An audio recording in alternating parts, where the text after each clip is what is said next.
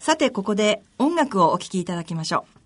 今回は田中先生からリクエスト音楽をいただきたいと思います。はい、えー、それではビリー・ジョエルによる、はい、素顔のままで、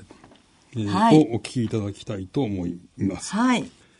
なお、オンデマンドやポッドキャストの音声配信でお聞きの方は、著作権の関係で音楽をお聴きいただけませんので、あらかじめご了承ください。えー、これはですね、私が昔、もう30年前ですけども、学生の頃に、まあ、よく聴いていた曲なんですが、えーはい。あの、私は本当に学生の頃はちょっと不真面目でですね、まあ医学部ですからしょっちゅう試験があって、えー、で、その試験に落ちると再試験があって、それに落ちると留年なんていうことが、はい、まあ、そういう危機がしょっちゅうあったんですが、えー、えー、かなりこう、まあ厳しい綱渡りを学生生活を送ってきたんですね。まあ、まあ、それで、まあ、なんとか卒業はできたんですが、えーですから、未だにあの、その頃のこうことを夢に見ることがあって、あ、この試験に落ちたら留年だなとか、もう留年すると親に親にまた声の そういう夢見ることがあるんですけど。ものすごいトラウマです。えー、まあその、この曲を聴くと多分その頃の暗い思い出がパーッと蘇るんじゃないかと。なんでそんな、いやでも全然そんなに、私この曲大好きなんですけど、そんな曲じゃないじゃないですか、まあ、ちょっとこう非常にこう、我が身をこう、顧みて反省をしましょうみたいな、そういうそういう？自制的な気分でもいいんじゃないかと。先生っぽいや。そうですか。わかりました。ここで、えー、患者会に来ている質問がたくさんありますので、えー、ここでご紹介してまいりたいと思います。えー、なお、オンデマンド配信、ポッドキャスト配信でお聞きの方は、すべての質問と回答をラジオ放送でお聞きの方は、その一部をお聞きいただきます。えー、せっかく今日は患者である古川さんに来てもらってますので、えー、古川さんからじゃ質問をお願いします。はい、えー、一つ目が AIH の、えー、患者の方からです、えー。今はステロイドを毎日7.5ミリ飲んでいます。えー、主治医からはこの先ずっと飲む必要があると言われていますが、えー、ステロイドを長期間飲むとなると副作用が心配です。えー、量を減らしたり飲むのをやめることはできるのでしょうか？はい、えー、これはまああの、まあ、古川さんご自分で飲んでいるとおっしゃってたので、まあ、古川さんもにお答えいただいてもいいんじゃない気がしますけども、えー、一般的にはあのステロイドを飲むのはやめることはなかなか難しいというところですね。で、まあ、あの、量をどうするかというのは少し難しいところがあって、多分7.5ミリでずっとということですと、うん、それ以上、例えば5ミリぐらいまで減らすと少し数字が上がってしまうということがあるのかもしれないので、えー、まあ、なかなか量を減らすのも難しいかもしれないなという感じはします。うん、えー、ただ、あの、ステロイドは確かにあの皆さんの副作用のことを非常に心配されるんですが、おそらく、私が思うには問題なのは副作用は2つでありまして、で、1つが骨の問題ですね。やっぱり長期間、特に女性の方が飲んでいると、骨が脆くなる骨密度が下がってくるということがやっぱり非常に心配なのと、もう1つはさっきもちょっとおっしゃってますムーフェインスですね。あの、顔が丸くなるという。で骨密度に関しては今かなりあのいろいろいい薬が出てきていてあの前は多分週に1回ぐらい飲んでいただいたりしてたんですが今あの月に1回飲めばいいとか、えー、半年に1回注射すればいいとか、えー、1年に1回注射すればいいとか、うん、あのいろいろありますので、うん、まあ、それをうまく使い分けていただくと少し負担があ減るかもしれません。あのムーンフェイスの方は確かなかなか難しいので、えー、これはまああのちょっとやむを得ないところは確かにありますね。これ骨の薬は予防的に飲むっていう人が多いですよね。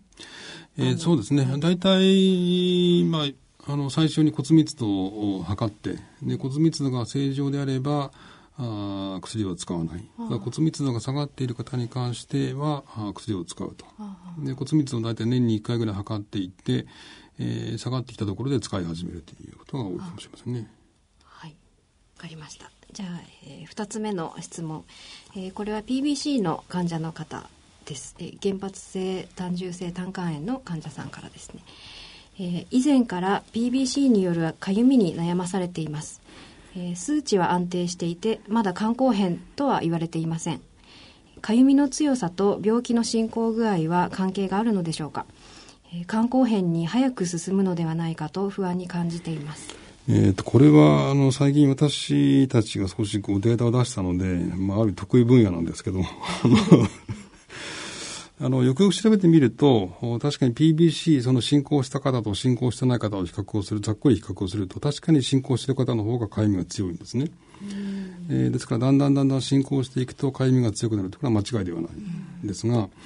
えー、じゃあ、その軽症の方にかゆみがないかと。いうと、全然そんなことがなくて、うん、えー、軽症の方も結構かゆみで困っている方はいらっしゃる。で、ね、かゆいって多分誰でもあるので、で、しょっちゅうこうなんか鼻の頭がかゆいとか、あの、お尻がかゆいとか、頭がかゆいとか、いろいろあるじゃないですか。で、そのかゆみが別に教えなくてもいいんですけど、うん、そのかゆみがその PBC のせいなのか何なのかってなかなか判断がつかないので、あの、ともすると今までは確かに我々 PBC 進行するとかゆみが出るっていうあの話を患者さんにしていたので、うん、あの患者さんの側がこうこの質問じゃないですけれども、もうちょっとかゆいと、あら、私 PBC が進行したのかしらって心配になっちゃうってことが、まあ起こりがちだったんですが、あの決してそんなことはない。あの軽症の方もかゆがっている方はいっぱいいらっしゃるし、かゆみがあるからといって進行が入ることはないので、あの、かゆいからといって、えー、その心配する必要はないですよってことはもう、あこれも今日声を大にしてお伝えをして、えー、帰りたいと思ってき、えー、たんですけど、はい。で、あの、かゆみに関しては今、あの、いろいろ薬が出てきてますし、あの、実際治験も始まりますので、えー、体がかゆいということは、ぜひ、あの、主治医の先生に積極的におっしゃっていただくと、うん、いいかなと思いますね。あの、かゆいっていうと、例えば乾燥肌なんじゃないのとか、はい、はい。あの、それは何か、あの皮膚にブツブツができてるからだよとか言われてしまうっていう人もいて、はい、まあ、PBC のかゆみ患者に言わせるとあの特徴があるというふうに言うんです、はい、何もかゆどこもかゆく、えーと何も外見上は異常がないんだけれどもなんなんでかかゆい。で冬だけとかではなくて一年中かゆくて書き始めるとどんどんどんどんそのかゆみがもう広がってきてしょうがない。でかゆ PBC によるかゆみの特徴みたいなものはありますあのもちろんまずその皮膚に何もないとですね。今古川さん言ったようにそのブツブツがないとか、はい、発疹がないとかももちろんそういうものがあれば我々その皮膚科の先生に回しますので、うん、あのまずそういうものが皮膚に何も異常がないということが一つ、うん、それからあのさっきあの、まあ、頭とかお尻とか言いましたけども あの場所はもう特定できない、もう体中どこでも痒くなるということが一つ。でそれからシーズンに関してはあのこれもいろんな方がいらっしゃって冬の乾燥してる時はかゆいという方もいらっしゃるし逆にあの夏のちょっとジメジメしてる時の方がかゆいという方もいらっしゃるし、あのかなり季節的に変動がある方も多いので、まあ、これも特定はできない。まあ、要はあのー、まあ、皮膚にブツブツとか発疹のようもないのになんだかかゆいと思ったら、うん、あこれは PBC のせいかなと思っていただいて、えー、主治医にご相談くださいというところですかね。えー、3つ目の質問です、えー、これも PBC の患者の方からですが、えー、PBC と診断されたが仕事は続けたいと思っています、えー、病気のせいか疲れやすく残業になると辛い時もあります、えー、立場上デメリットにならないかという不安もあるのですが、え、業務の配慮をしてもらうために職場に病気のことを話した方が良いでしょうか、これはおそらくケースバイケースで、えー、まあ PBC という病気確かにこう縁も言われるようにこう疲れやすくなったり、うん、えー、だるくなったりすることが症状としてあるので、うん、あのおっしゃる通りその残業になると辛いということは、まあ、あるだろうと思うんですね。はい、でえー、その職場の、まあ、上司あるいは周囲の方に理解があって、その PBC、まあ、これは他の病気の方もそうですけどもその自分がこの病気であるということを話して何かメリットがあるんであればね、まあ、理解してもらって、えー、確かに何らかの配慮をして、えー、もらえるというメリットがあるんであれば、あ言っていただいた方がいいだと思うんですけども。まあ、あの率直に申し上げてなかなかあのメリットばかりでおそらくなくて、えー、少しこうデメリットが今でもまあないとは言えないので、うん、まあ、あえてご自分からこうきちっと全部伝えないといけないという意味で、えー、お話になる必要はないだろうと思いますが、うん、まあ、本当にケースバイケースだと思いますね。えー、では4つ目、えー、これは PSC 原発性硬化性胆管炎の患者の方からです、えー、初期ではあるが PSC で間違いないだろうと診断されました。インターネットで調べると有効な治療法もなく最終的には肝移植しかないと書いてあってショックです。病気の進行を抑えるために今のうちから、えー、自分で何かできることはありますか、ええー、これもあの先ほどお話したようにあのインターネットは怖いんですよね。怖いこといっぱい書いてあって。で、まあ、有効な治療法がない、えー、まあ、進行した場合には肝移植してがないというのは、その確かに間違いではないんですが、えー、ただその、こう、お一人お一人に対してそれがこう、その通り当てはまるかというと、全然そんなことがないので、うん、えー、まあ、全体のデータを、まあ、自分にそのまま当てはめないで、えー、いただきたい。あまり心配しないでいただきたいと、先ほど申し上げた通りですね。うんはいで、まあ、病気の進行を抑えるために今のうちから自分で何かできることというのは、あのこれはまあ他の病気もそうですけれども、あんまり特別なことはなくて、うん、あの本当にごく一般的なことですね。あの太らないとか、うん、あの食べ過ぎて、えー、脂肪肝を作らないとか、えお酒はまあほどほどにするとか、うん、えー、まあ、ごく一般的なことをそのままやっていただくのがおそらく一番いいだろうなというふうに思いますね。であの、まあ、こういったご病気でも肝臓の数字上がってきますけれども、もちろん脂肪肝、ちょっと体重が増えてしまって、で、お腹が出て、僕も一言言えないですけども、あの、脂肪肝になると数字上がってきますし、えー、まあ、そういう他の原因で、こう、肝臓を痛めるようなことはあまりしない方がいいだろうというふうに思いますね。で、あと、ついでに、あの、お酒のこともよく聞かれるんですけれども、あの、お酒はじゃあもう全然ダメなのかというふうに言われるんですが、これもおそらくケースバイケースで、えー、まあ、毎日毎日、こう、晩酌みたいな感じで飲んじゃちょっとまずいと思うんですが、うん、あの、たまにこう、週1回ぐらい、こう、気分転換で飲むぐらいだと、まあ、病状がついてればね、多分問題ないだろうと思うんですが、うん、まあ、これはちょっと主治医の先生によって考え方が違うこともあるので、うん、ちょっと一概に言えませんけれども、あの、必ずしもその一概にこう、もう完全にあなたは禁止であるというふうにする必要はないだろうと、僕はもう言いますけれども。今お酒の話が出たんですが、まあ、あの自己免疫性肝疾患であのお酒とあと食事それからまあ健康食品とかサプリメントとか何か気をつけた方がいいですかって、まあ、患者がほとんどみんな感じてるあの疑問だと思うんですけど。あのまあ、健康食品とかサプリとかはあ特別取っていただく必要はないしあのむしろ取ることによって逆にこう副作用が出ちゃうこともないではないので、うん、まあ、あんまりと近づけない方がいいかなと、結構高いですしね、あのそういうもので買うんだったらなんかおしま食べた方がいいよと僕はいつも言うんですけど、あのしていただいた方がいい。でそれからあのこれも時々あの患者さんの方も患者さんおっしゃるんですけど、あの PBC とか PSC っていうのは単純がこう出にくい病気なので確かに。あの単純はその脂肪分を分解するに、消化するのに必要なので、あの油も食べないっていう方が時々いらっしゃいますけども、ただこの病気は単純が全然出ないわけではないので、ちゃんとそれなりにこう出てはいますので、あの油物を全く避ける必要はむしろ全むしろなくて、まあ、ある程度必要に応じて取っていただいても構わない。そういう意味ではまあ食事に関しては、あまあ、かなり進行した方も別ですけれども、そうでなく、普通にこう、日常生活を送っている方であれば、えー、特別な注意はそんな必要はなくて、えーまあ、先ほど申し上げたようにバランスよく、あまり食べ過ぎないようにして、体重をこう増えないようにするとぐらいで多分十分だと思うんですけど。古川さんみたいなこうスマートな感じでいやいやいやいや一番いいいやいやいや私も気をつけなきゃいけないことはいっぱいあるんですけどまあじゃあ偏らないとそうですねあの、はい、やりすぎも良くないし。はい。時々、時々、そうそう、時々あの、あるのは、やっぱ肝臓病の方って真面目な、真面目な方が多いので、なんかネネットでなんかこれがいいっても、そればっかり食べちゃうとかね、あのいう方いらっしゃるんで、それはあの、やめていただきたい。はい。わかりました。次、えー、5番目の質問です。これは、えー、患者さんではなくて一般の方からの質問です。えー、職場の検診でガンマ GTP が、えー、ずっと高いです。お酒も飲まないし、サプリメントも特に飲んでいません。自己免疫性肝疾患の可能性があるのかどうか、詳しい検査をした方がいいですか？まあ、ガンマ GDP がずっと高い方の中で確かに PBC とかね、あの PAC の方がいないわけではないので、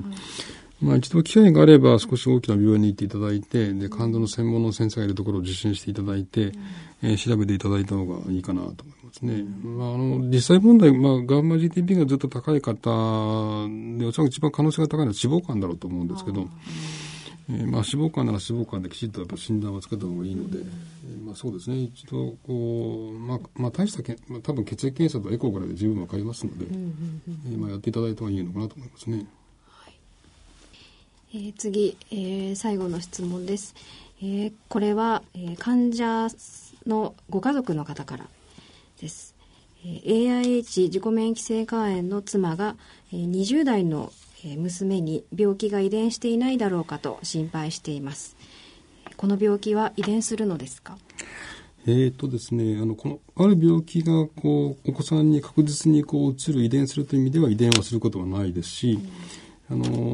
ー、まあ、私があるいは私の妻が AH だから子供が間違いなく AH になるということはないですね。うん、ただまああのそのまあ、先ほどその自己免疫まあ、自分の免疫がこう勘違いしてなんていう話をしましたけれどもでそれは確かにその体質、まあ、遺伝子によって決まってくるところがありますので、うん、えー、まあ、その自己免疫疾患を起こしやすい体質はどうしてもこうお子さんにこう移っていきますけれども、ただもう遺伝だけで決まっても決まこう発症してくるまではないので、他のいろんなことによってこう発症というのは決まってきますから、あのあのそういう意味で、まあ、あんまりご心配いただく必要はないだろうと。はい。はい。はい。じゃあ、あの、この方は AIH だということですけど、PBC、もそうですね。同じように考えていいということですね。はい。わ、かりました。ありがとうございます。はい。えー、先生への質問は以上になります。では最後に番組をお聞きの皆様に向けて、えー、先生メッセージを何かお話しいただけますか？えあのとにかくこの肝臓の自己免疫性肝疾患っていうのはあんまりあの患者さんが、まあ、先ほどの話に繰り返しになりますけれども、はい、患者さんがあまりいらっしゃらないので、はい、えー、まあ、世間的に見ても必ずしもその情報が十分ではないと、うん、病気についての、はい、まあ、病気について何かこう知りたいと思っても、まあ、本屋さんに行ってもなんか本は見つからなかったり、えー、インターネットで探してみると書いて逆効果で怖いことばっか書書いてあって心配になっちゃったり、えー、みたいなことが、まあ、しばしば起こるわけですね。その正確な情報を過不足なく身につけていただきたいと思っています。で、まあ、ご自分の病状に見合った、あ一番適した情報を、まあ、主治医なりどっかからなりまあ、得ていただくということが一番大事で、はいえーまあ、私と私たちの厚生労働省の研究班を作ってますけれども、はい、その難治性の肝胆脳疾患の調査研究班というんですが、はい、で昨年の10月にホームページを作りまして、はい、でそれはあの一般向け、えーまあ、医療専門家のそこもありますけども一般向けのこう記事がまあ中心なので、はい。えー、そこにこのご病気についての、まあ、分かりやすいつもりなんですが分かりやすい。説明を書いています。はいで、それをこうお読みいただいて、はい、えー、あとはあの、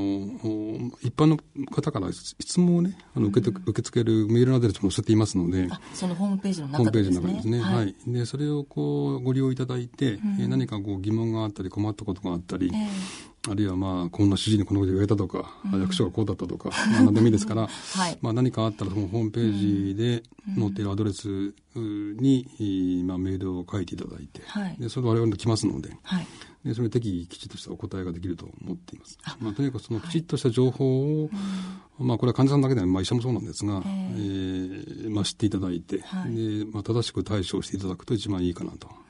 まあ、必要以上に怖がる必要はないということですね。はい、はいなるほど。わかりました。えっ、ー、と、先生が研究班で作ってらっしゃるホームページ、これをぜひ皆さんも、あの、確認していただいて、で、その中で何か、あの、わからないこととか、えー、問い合わせたいことなんかがありましたら、えー、先生方がダイレクトにお答えいただけるんですか、はい。ということですので、はい、ぜひぜひ、そういう機会もなかなかないと思いますので、ぜひぜひ、あの、ホームページ見ていただきたいなと最近は割とこう、まめにこうアップデートしてますので、はい、例えばグーグルで、その原発性単性単価炎とかこう、はい、検索をしていただくと、はい上がってきます、えー、今上から2つ目から3つ目ですか？よかった。あの、ま、前はこう5、6ページぐらい見ないとこ見たことなかった。いや、全然ないんですけどっていう質問があったりとか。最近やっと出るなったので、それで多分見つけていただけると思います。わかりました、はい、じゃあすぐ見つかるそうなので、はい、ぜひ検索してみてください。はい。自己免疫性肝疾患について、帝京大学医学部教授、田中敦先生にお話を伺ってまいりました。田中先生、ありがとうございました。ありがとうございました。アッピはおよそ130年にわたり医薬品開発に注力してきた企業の歴史と創薬の実績を受け継ぐと同時に新たな時代の要請に応えるべく誕生したバイオ医薬品企業です。これからも様々な疾患を抱えておられる方々の生活の質の向上に貢献すべく邁進いたします。患者さんの笑顔に貢献するを目指す私たちの大いなる可能性にご期待いただくとともに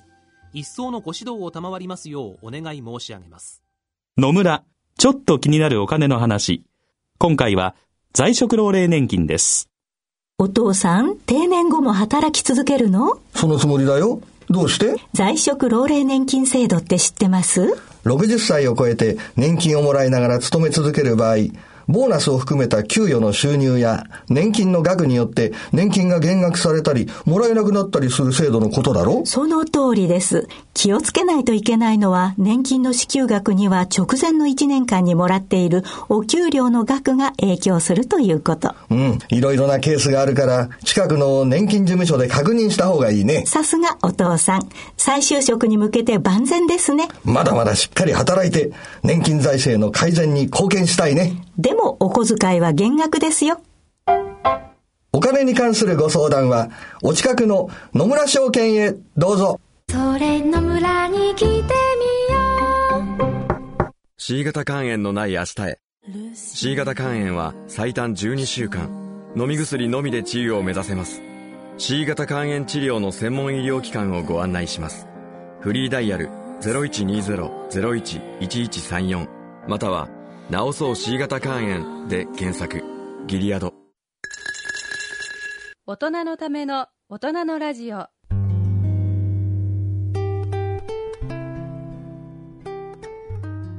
えー、今回の大人のラジオはいかがでしたか？いや、私は古川さんのあの PSC という病気に対して、はい、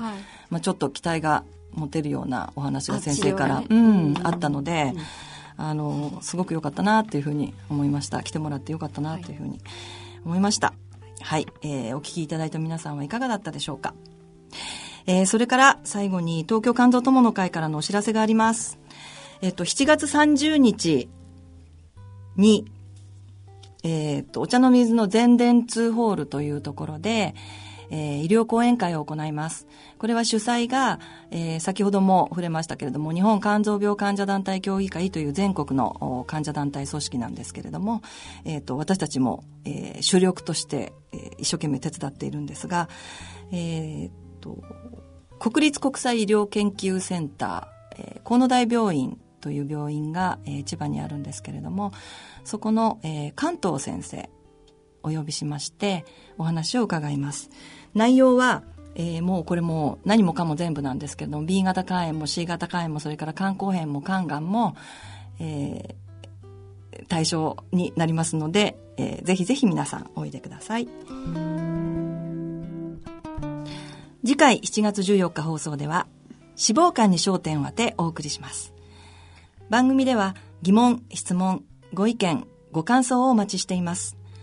次回テーマの脂肪肝のことはもちろん肝臓に関する質問や不安や悩みのご相談など何でも結構です。宛先です。郵便の方は郵便番号105-8565ラジオ日経大人のラジオ係まであるいはラジオ日経大人のラジオの番組ホームページからの投稿もお待ちしています。それではお時間となりました。今回のゲストは帝京大学医学部教授の田中敦先生をお招きしお送りしました。お相手は私米澤敦子と。古川幸子でした。それでは次回の放送までさようなら。